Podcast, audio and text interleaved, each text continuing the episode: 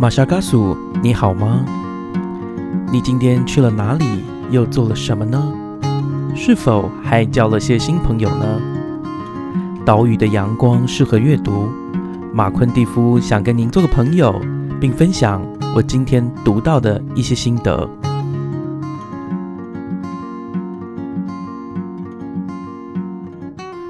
玛莎嘎苏，你好吗？各位听友，大家好，好久不见。有些朋友是刚刚进来我们这个节目来聆听，那我要介绍一下玛莎嘎属到底是什么意思。玛莎嘎属是布农族语“你好吗”的意思，所以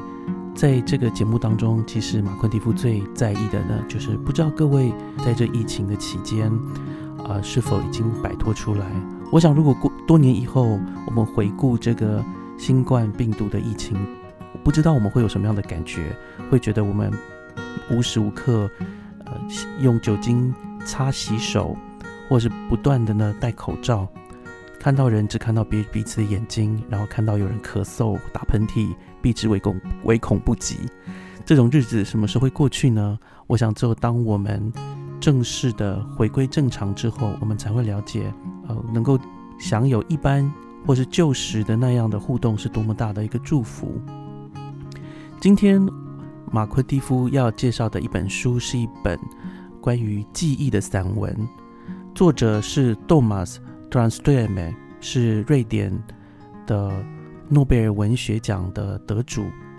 托马斯特朗斯特罗莫先生。那这位先生其实已经过世了。在我们进入这本书之前呢，我想先聊聊一下这个夏季，还有就是呃，我们目前节目的异动。为了弥补我在春天时候呢没有每周都上一本新书，所以呢，我们今年的夏季，也就是当节气走到立夏之后呢，我每周都会分享两本书。那现在您听到这一个节目的时候呢，我就是已经进入了夏天了。说到夏天，各位喜欢夏天吗？我年轻的时候本性是喜欢夏天的，但是却像避着恐怖情人一样，想要躲避夏天的炎热、夏天的汗水，还有夏天的无所事事。但是在二十五岁之后，我对夏天改观了。我记得那个时候还在当替代役的夏天呢，我每天晚上都会去跑步，早上早早在天亮以前就起床，白天变长，黑夜变短。我那个时候开始开始珍惜生活当中多获得的一些阳光，在那一年的夏天，我也读了一些诗，也常常用午休的时间呢唱着赞美诗啊，就是基督宗教的诗。总之呢，是一个我觉得人生的转捩点。我可以说呢，我归信了夏天，夏天开始成为我喜欢的一个季节。夏天肯定也是适合阅读的时刻。在华人圈里面很有名的哲学教授傅佩荣先生，他也倡议呢，我们人生就像有四季啊，可以分成少年、青年、中年和老年期。他认为人生的四季应该有相应的阅读，因为阅读会随着呃季节，不管是季节的地扇也好，或者气温，或者气候的改变，然后呢影响我们的心境，然后我们在不同的心境和气候底下该做什么阅读。副教授他说呢，夏季酷热的时候，他选择庄子和梭罗的《鲁滨散记》。他之所以会读庄子的寓言，是因为庄子的寓言常常常有醍醐灌顶、让他恍然开怀的作用，可以消暑。那梭罗呢，在华尔登湖畔度过两年两个月的时间，他底下的一只公鸡也有帝王般的尊荣，充分显示大自然的奥妙。我刚引了这一段副教授的话，不知道在夏天大家认为适合读什么书？那马昆蒂夫在这一个每周两集的一个特别的季节里面呢，我也会选择呃比较多关于呃人生讨论，还有像《湖滨散记》一般的这种呃自然书写，以这种书写为多的呃文字呢，来跟大家分享。节目就要开始，不知道大家。刚刚有没有想到我的问题？在这个夏天，你打算读几本书，以及你要读哪些书呢？今年看似匆匆又要过了一半，但夏天才正要开始。回到今天的书啊，记忆看见我，是 Thomas d a n s t r e m e 这位作家所写的。这位作家其实出生的很早，在一九三一年的四月十五日。那他在二零一五年的三月二十六日呢就过世了。他出生在瑞典的斯德哥尔摩。我今天其实要分享这本书的时候呢，我就在想，我当时为什么这么想读这本书？我也不知道为什么。不知道各位有没有这种突然很想读一本你只是看过一眼，但是没有实际去看的书的这种经验？所以。在大概几个礼拜以前，我不知道为什么特别想要读瑞典的诗作啊，瑞典的诗人，我就赫然发现有一位作家啊，也就是今天这位托马斯特朗斯特罗莫先生，他在二零一一年获得了诺贝尔文学奖。那大家要知道，其实诺贝尔文学奖它因为自诩是一个全世界的文学奖，他其实不太想要颁奖。呃，把这个奖颁给自己国家的人哈，所以呢，当所以很多人都为这一位呃这个诗人抱不平，因为大呃其实他是在国际相当有名的一位诗作家，特别是在欧陆，他的诗作被翻译为荷兰语啊等等的，那特别有名。那我呢，在几个礼拜前不知道为什么每天都很焦躁的想要读他的作品，后来我台湾这边或是市面上我发现了马悦然教授翻译了。这位呃，杜马斯的一个自传式的散文《记忆看见我》，以及诗人生前最后的诗集《最巨大的谜语》。我看到这两本书之后，我就决定要买回来。但是呢，很可惜，因为这两本书呢，在啊，已经到现在也是匆匆过了十年，都已经绝版了。所以呢，我今天拿到的这本《记忆看见我》，是我在网络上 遍寻二手书啊，终于把它标到的。那作者。特朗斯特罗莫和译者马悦然教授呢，都是瑞典人。他们都在过去这十年间相继过世。即使他们两位都过世了，但是这世界的某处角落有一个好奇的读者，他的心被触动了，那就是我。所以呢，我在记引介这个记忆看见我这本书之前。我想要先介绍一下译者，浅浅的谈一下译者哈。他听到写到了，然后翻译出来了。那我先说一下马悦然呃教教授。其实马悦然教授呢，他是刚刚说了是瑞典人，他的职业是一个汉学家，也是教授，也就是他的当家行当呢是学习古汉语还有中国的音韵学。他出生的比我们今天要介绍这个作者还要早哈，他在一九二四年就出生在瑞典的南部。他也曾经在台湾的师范大学当呃客座教授。呃，这个人在二零一八年的时候过世的时候，其实在台湾引起不小的一个讨论，还有就是缅怀，因为呢，因为他是不只是瑞典学院的院士，他也是诺贝尔文学奖评审委员当中呢唯一深谙。中国文化精通汉语的汉学家，所以说像是莫言啊，有也是得到了诺贝尔文学奖，也是在他的一个大力引荐之下，后来就真的就获得了奖。虽然啊，在那个时候也有惹惹惹出一些风波啊，但是基本上呢，他在这个诺贝尔文学奖的评审委员当中呢，很大力的推荐呃中国或者是华语界的非常好的一个文学。那他自己本人。翻译过好多中国的名著，超过五十部，包括《西游记》《水浒传》还有《诗经》等。所以大家可以理解啊，就是这一位翻译者，他的母文化虽然是瑞典，但是他国学的用力之深啊，那个中文说的之好，这是这是毋庸置疑的。我之所以会认识马悦然，是因为我自己本人很喜欢一位小说家，呃，中国的小说家叫做沈从文。那沈从文他两次被提名为诺贝尔文学奖候选人的时候呢，也是啊，因为这一个马悦然的一个关系哈，就是呃他在中中间呢大力推荐，所以我才认识了马悦然。然后没想到呢，我现在最近特别喜爱的这个诗人啊马悦然呢，也是对他是推崇备至啊，也就是今天这个杜马斯啊杜马斯啊，这是我的那个啊瑞典朋友跟我讲要念杜马斯啊杜马斯。为什么我觉得今天非讲这个译者不可哈？就是说，我觉得我自己也有一种迷信了哈，就是让懂母语的人将自己的母语翻译成另外一种外语，这件事情我很迷信啊。虽然有时候会译得怪腔怪调，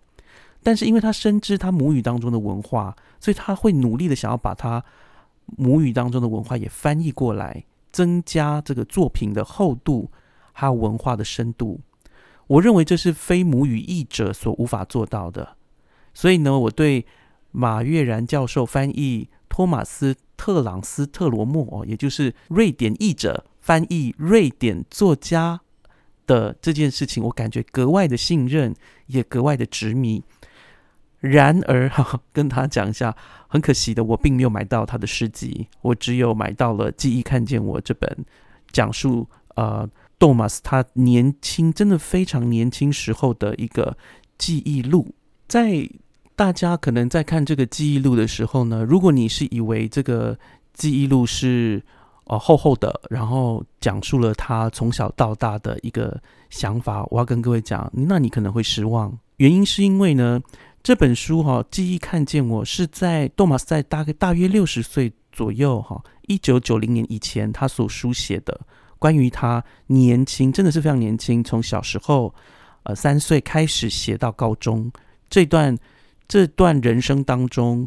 呃，几件或者是几个让他印象深刻的主题啊，他把这些记忆呢串接起来。他的篇幅之短小之精炼，很多时候都只是被当做附录附在他的诗集后面。所以我就觉得非常的高兴，就是说我在看其他书籍的时候，看到他被放在呃就是诗的附录里面的时候，我觉得有点可惜。而今天马悦然呃教授他把它集结成另外一本书啊，说真说真的集结成另外一本书，然后还相当的有分量的原因，就是因为他放了一些照片。另外呢，马悦然教授他也在里面加了一些译注，因为毕竟这个 Thomas t r a n s t a m 他他讲述的那个年轻时代、那个儿童、那个少年时代，离现在的人真的很远了哈，是大概。二次世界大战前跟后的时间，所以在这样子一个呃一个过程当中呢，我们有很多的历史背景是无法去理解的。而这个马悦然教授呢，很用心的在每一篇简短的短文旁边呢，都加了好多的注。那对我而言，我觉得这又是另外一个延伸的阅读了哈。所以我我个人认为，假若你曾经听过或者读过这个托马斯特朗斯特罗莫的呃记忆看见我的这些短文的话，我认为你如果去看呃马悦然教去借啊去借来看马悦然教授译的这这本书的话，你会有更深刻的理解。接下来我就要去探讨，就是作者写这本书的用意是什么。其实我之前哈一直都不了解为什么他的人生啊，我我们要先知道。呃，这个杜马斯的一个背景哈，杜马斯他呢，其实小时候呢就念了不错的初中啊、高中，然后后来在呃斯德哥尔摩大学呢是攻读所谓的心理学，这跟他小时候的一个志向其实不太一样。他小时候很喜欢生物，也很喜欢探险。他自己说了，他的历史跟地理啊。成绩非常的好，他曾经想说呢，未来当个昆虫学家，所以他常常收集呃这个昆虫的标本，甚至呢收集多到呢，在二零一一年十月，瑞典为了庆祝这个国家的新获得诺贝尔文学奖的诗人呢，特别在瑞典的国家自然历史博物馆展出呃杜马斯他小时候所制作的标本和收集的标本。你就可以知道他这个人多认真哦。小时候所收集的东西，他都还留着，这是第一点。那第二点呢？他为什么？我我其实有几个探问想要问，就是为什么他不把他的记忆回忆录写的厚一点，让我们可以更了解？例如说，他后来是一个职业的心理学家啊，去帮忙人家做呃心理咨商或者是心理咨商的训练，很想要知道他关于他这个部分的。呃，叙事，但是呢，这些叙事很可惜，散见于报章杂志或者是他的访谈，但是并没有集结成册。而且呢，那些都是别人访问他，他才回应。可是《记忆看见我》这本书呢，是他主动针对他年少时期的事情来做的一个爬书跟梳理。各位可能会需要去问自己啊，就是说，你是个重视回忆的人吗？你觉得你最尊珍重或是珍惜的回忆是大概是你人生的什么阶段？对于这个心呃，我们可以说他的主业是心理学家，他的副业他的嗜好是诗人的这一位作家呢，他其实从以前到现在，他就是个非常敏锐且非常纤细敏感的一个人。因为他心理学的背景，他觉得每个人的年轻时候的遭遇跟经历，会大大影响他的一生的人格养成，还有一生的发展。所以呢，他特别选择了在他小时候让他感到困惑，或是让他感到好奇，或是影响，就是这些回忆会不断的重塑啊，不断的在心中上演的这些回忆呢，他把它写成了记忆，看见我。我们在进入记忆看见我的几个重要的事件之前，我想要先分享一下为什么这本书叫记忆看见我。其实记忆看见我呢，这本呃这本书的书名其实出自于他一九八三年出版的诗集。跟各位说一下，其实他在高中毕业之后吧，就就出了自己的诗集，所以他是一个啊，他那时候有一个书写会啊，在高中时期就有一个书写会了。然后那时候的书写会的成员。前后任参与的人哈，后来都成为瑞典啊很重要的文坛或是社会界的精英，这是非常非常特别的哦。这些人又写又读，那他写诗其实大概就每四年五年就出一本诗集，所以他一生大概出了十几册的诗集。然后他的诗集呢，每一个内容不太一样，但是基本上都是用非常超现实，然后。又用非常顺着心理意识去流动的这些诗句呢，去让人探究不同的一个真实。在诺贝尔文学奖的宋词里面说呢，杜马斯以凝练简洁的形象，以全新视角带我们接触现实。这个也确实是如此。我自己在读他的诗的时候呢，我后来去买了另外一本啊，就是买了英有有人把他的诗翻成英文，我就去读了。确实是如此，读他的诗，你会觉得哇，一个人的内在跟外在之间的重新塑造，你真的觉得哎，这个非常特别哦，这个必须要去亲亲自去研读他的诗，你才会有那个感觉。今天也要去介绍一下这个《记忆看见我》这首诗。我认为了解《记忆看见我》这首诗呢，你在阅读呃这个《记忆看见我》的这本小书的时候，你会比较能够。感受他心中的那种隐隐的感恩，或者是隐隐的不安。那我现在就来呃，把呃这这首诗呢来翻译出来哈。这个诗人很特别，他之特别是他用他的诗印证他的人生。我们有多少人能够用自己的文学作品的标题来作为我们自己人生生命，或者是人生早期某个阶段的一个注脚呢？应该是很少的哈。可是这个作者他非常认真，他用他的诗的标题来为他的呃早期的记忆录呢来做一个注脚，甚至是做一个标题。那我现在就来讲一下这本这首诗，叫做《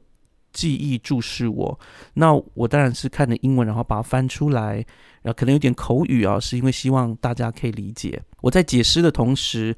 也会让大家知道啊，可能对杜马斯来说，这首诗的意义是什么。然后他怎么去理解里面当中的一些细节？好来，记忆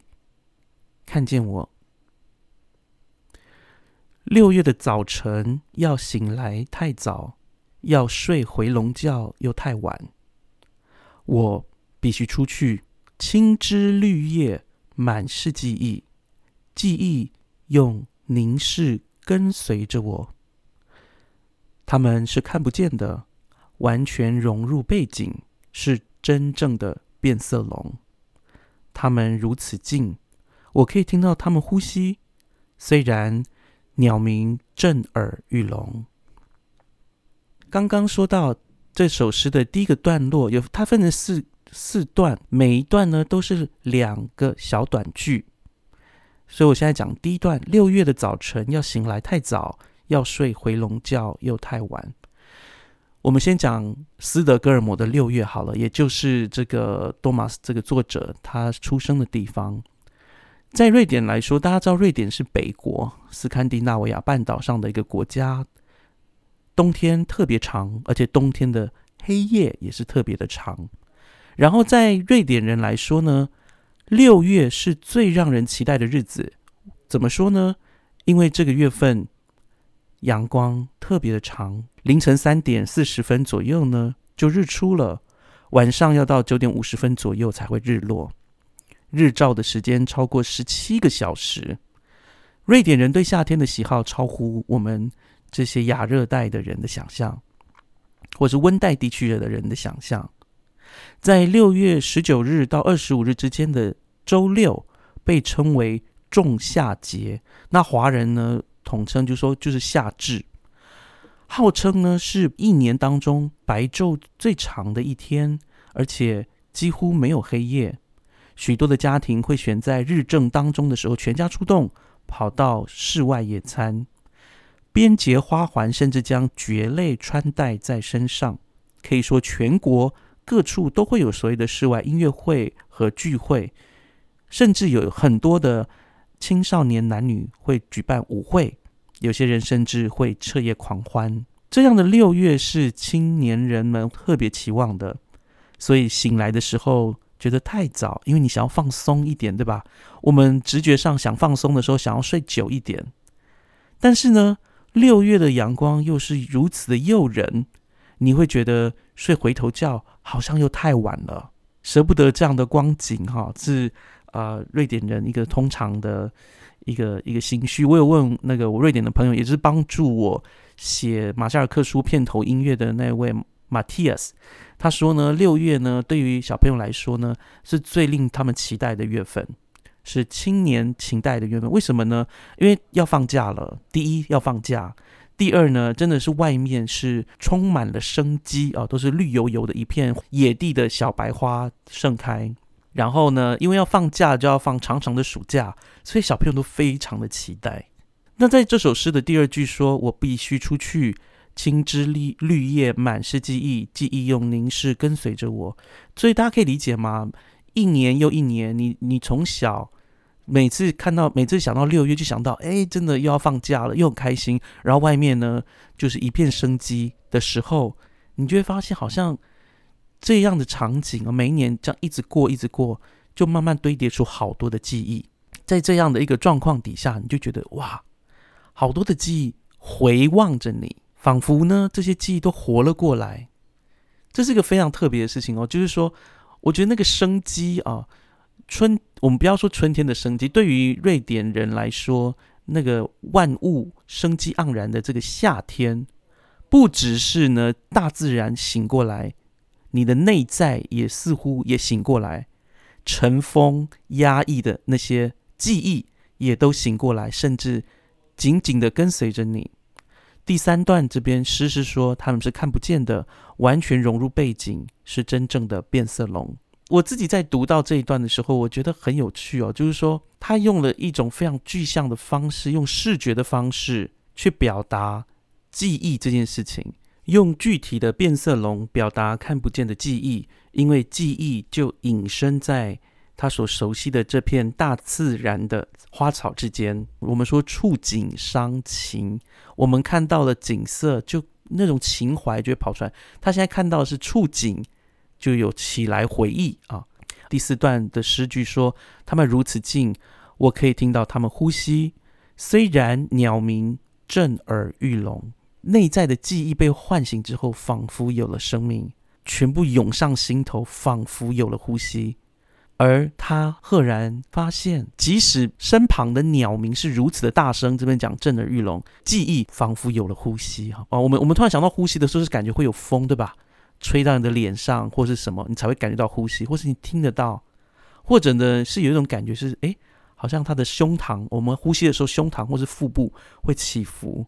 慢慢的起伏，是如此的接近。我们什么时候可以感觉到人的呼吸呀？通常是几乎是在拥抱，是吧？或者是离人非常靠近的时候，这就是记忆啊，早年的这个记忆给他的一个感觉。那接下来我必须要直接进入书当中的几个重点。这本书它分了几个主题，第一个主题是记忆，第二个主题是博物馆，第三个主题是小学，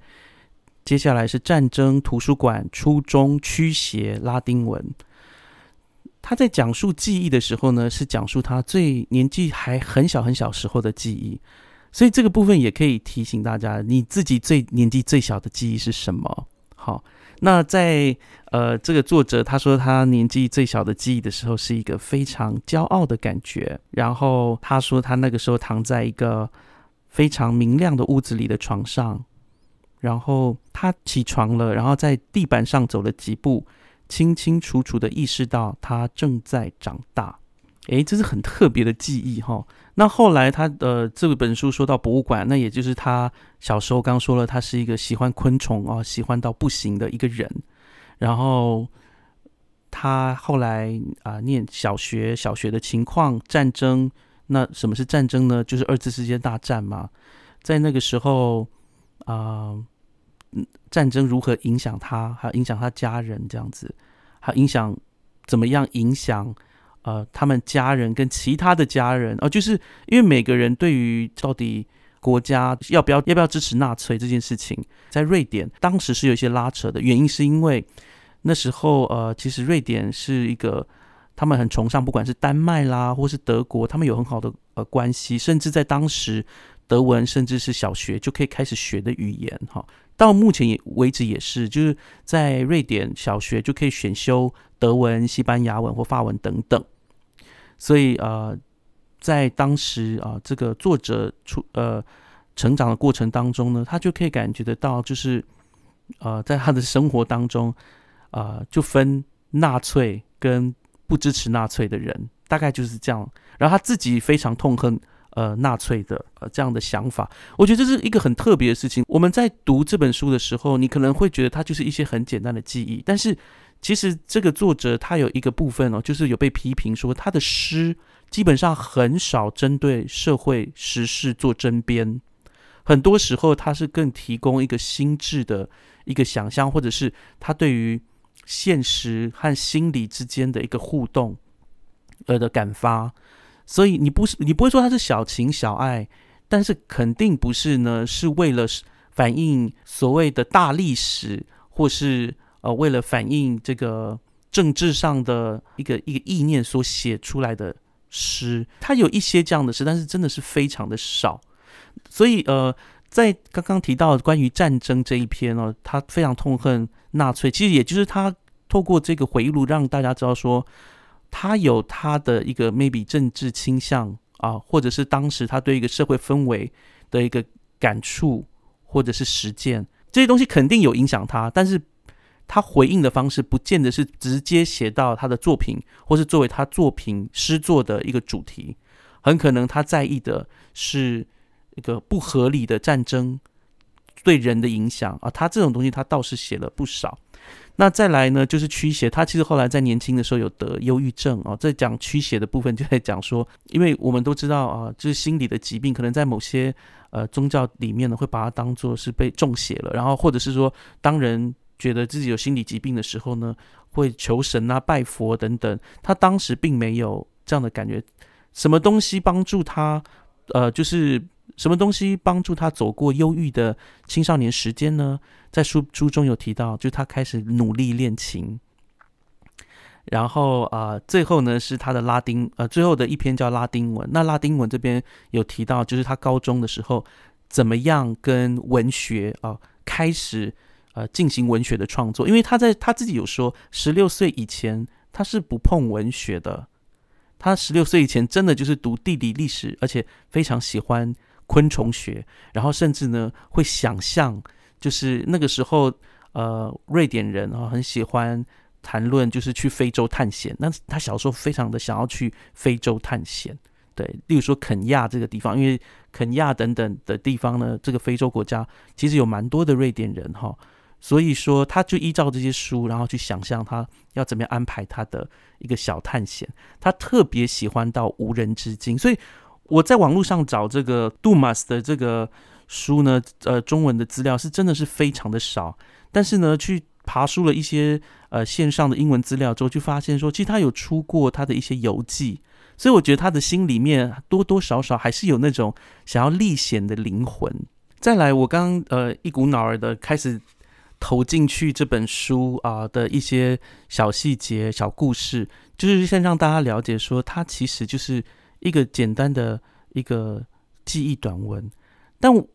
我认为它短，可是又充满了魅力，甚至是神秘。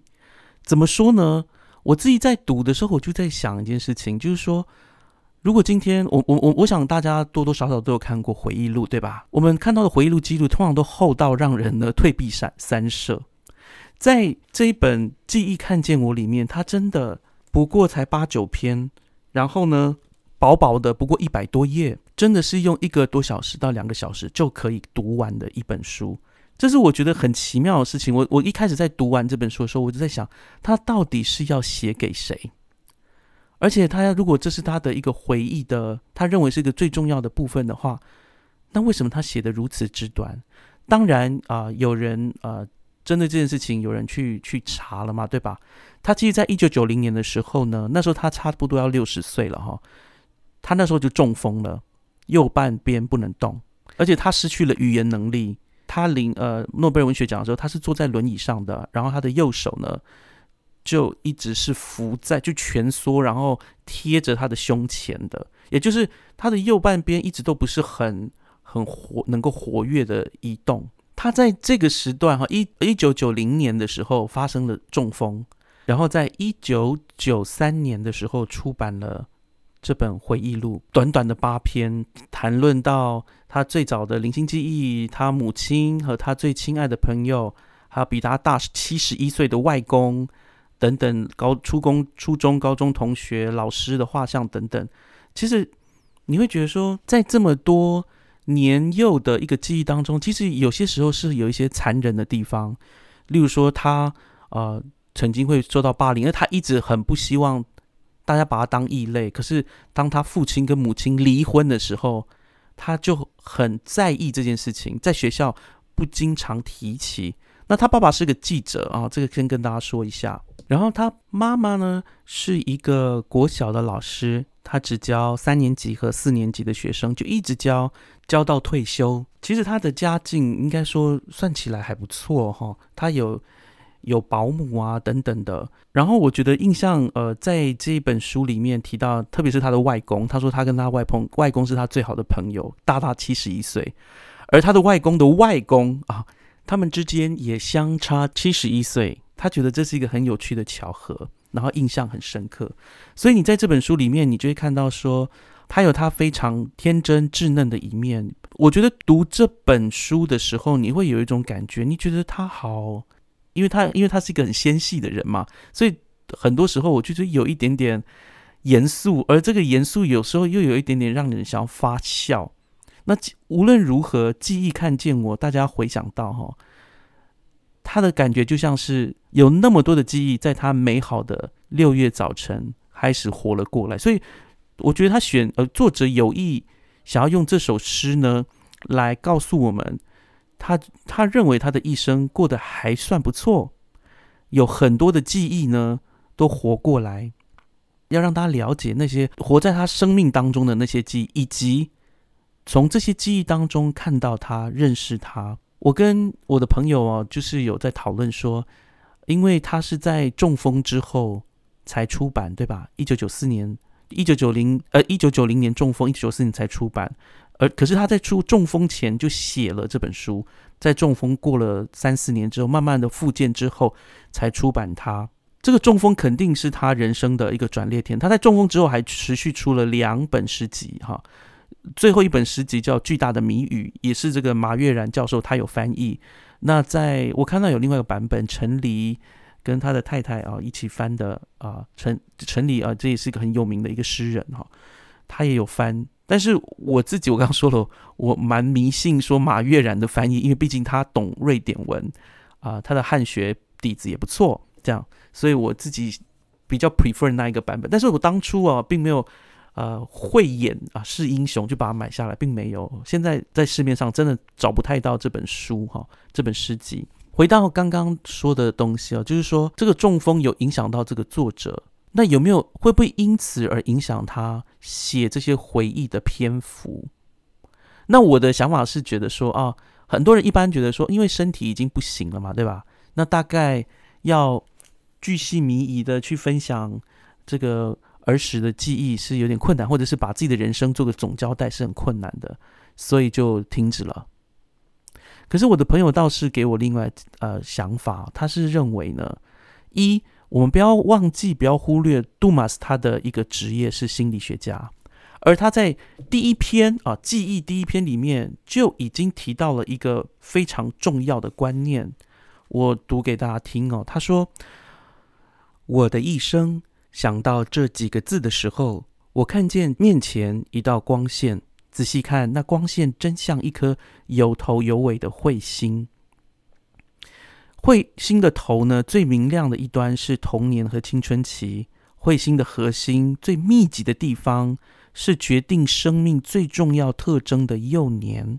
我努力回忆，努力钻进那时代，可是在这浓密的地区中移动很难，很危险。我感觉到我会接近死亡。再往后，彗星越来越稀疏。有越来越宽的尾巴，我现在处于尾巴的后端。写这回忆录的时候，我已经六十岁了。呃，我很喜欢这一段，所以这一段其实总结了他对于一生的一个看法。他认为呢，最重要的地方其实是幼年、童年和青春的时期。这是我们大家可以想象，彗星哦，最亮的那个部分是什么？一定就是那个前面那个头嘛，对吧？然后。越到后面那个会尾啊，扫把星、扫把星后会尾的地方就越来越宽，但是也越来越淡。他就在形容说呢，呃，他的一生，他先想到的，或是他特别有兴趣的去挖掘这个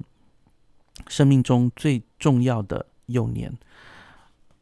我的朋友给我的答案就是，就是马蒂亚斯给我的答案就是说，他觉得或许正是因为经历的中风，才更的。懂得舍掉一些很不必要的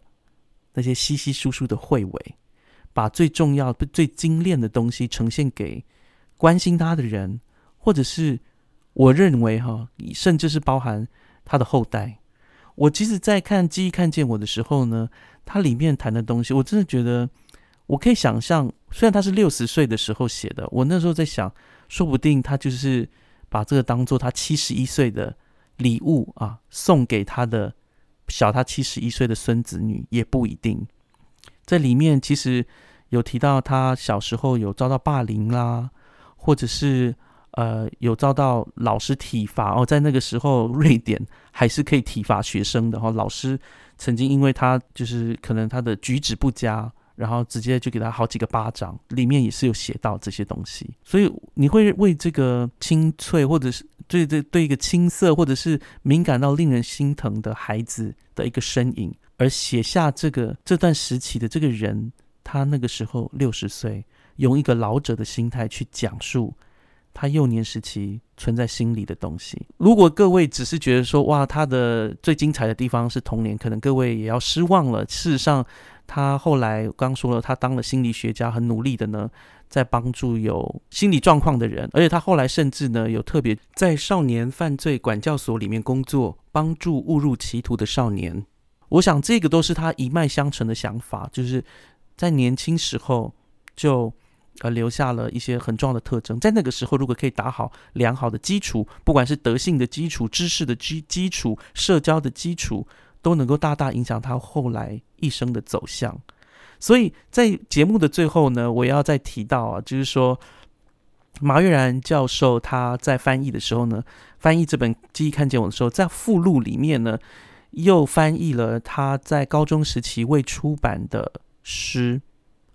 那他在高中时期，我刚刚说他在高中的时候，在那个时候高中呢，普遍设有所谓的学生协会。在他们那个时候的高中，称为团结及友谊协会，让这些对文学很有兴趣的高中生能够聚集起来一起讨论。我我后来想想，我觉得他们在高中时候呢，其实就已经开在出版东西，所以我就在想，高中时候的校刊，哎呀，真的是很重要。然后能够尽力的让我们的呃年轻学子有机会呢，自己学习出版，特自己学习呢，把自己的想法能够呃出版出来，或是整理起来，彼此切磋，我觉得都是非常美妙的事情。然后另外一件事情，我自己很惊讶的是，这个杜马斯他真的是一个非常早会的一个青少年。他在这未出版的十首诗里面，其实有几有一些呃文句，我认为都已经非常的成熟。我我觉得是非常细腻的笔哦。呃，在这个夏天，我觉得开始要启动的时候呢，看到了记忆，看见我确实，我觉得呃这个呃六月五六月七月啊，这是夏天的季节。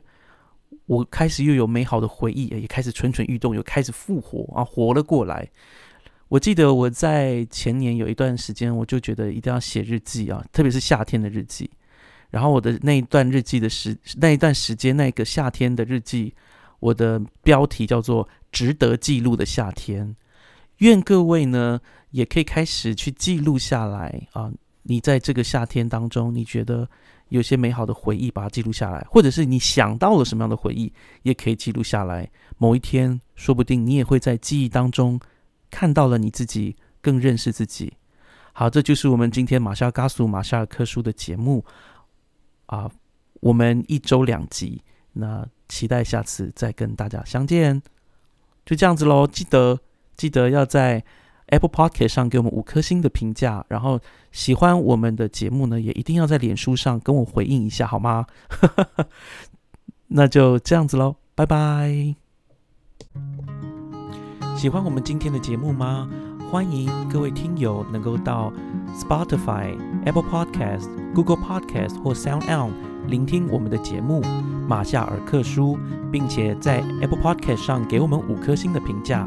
当然，如果各位还有其他的意见或者是很好的想法，也欢迎到我们脸书的粉砖以及 Instagram 上面的粉砖留言给我们，我们很期待获得各位的反应跟回响哦。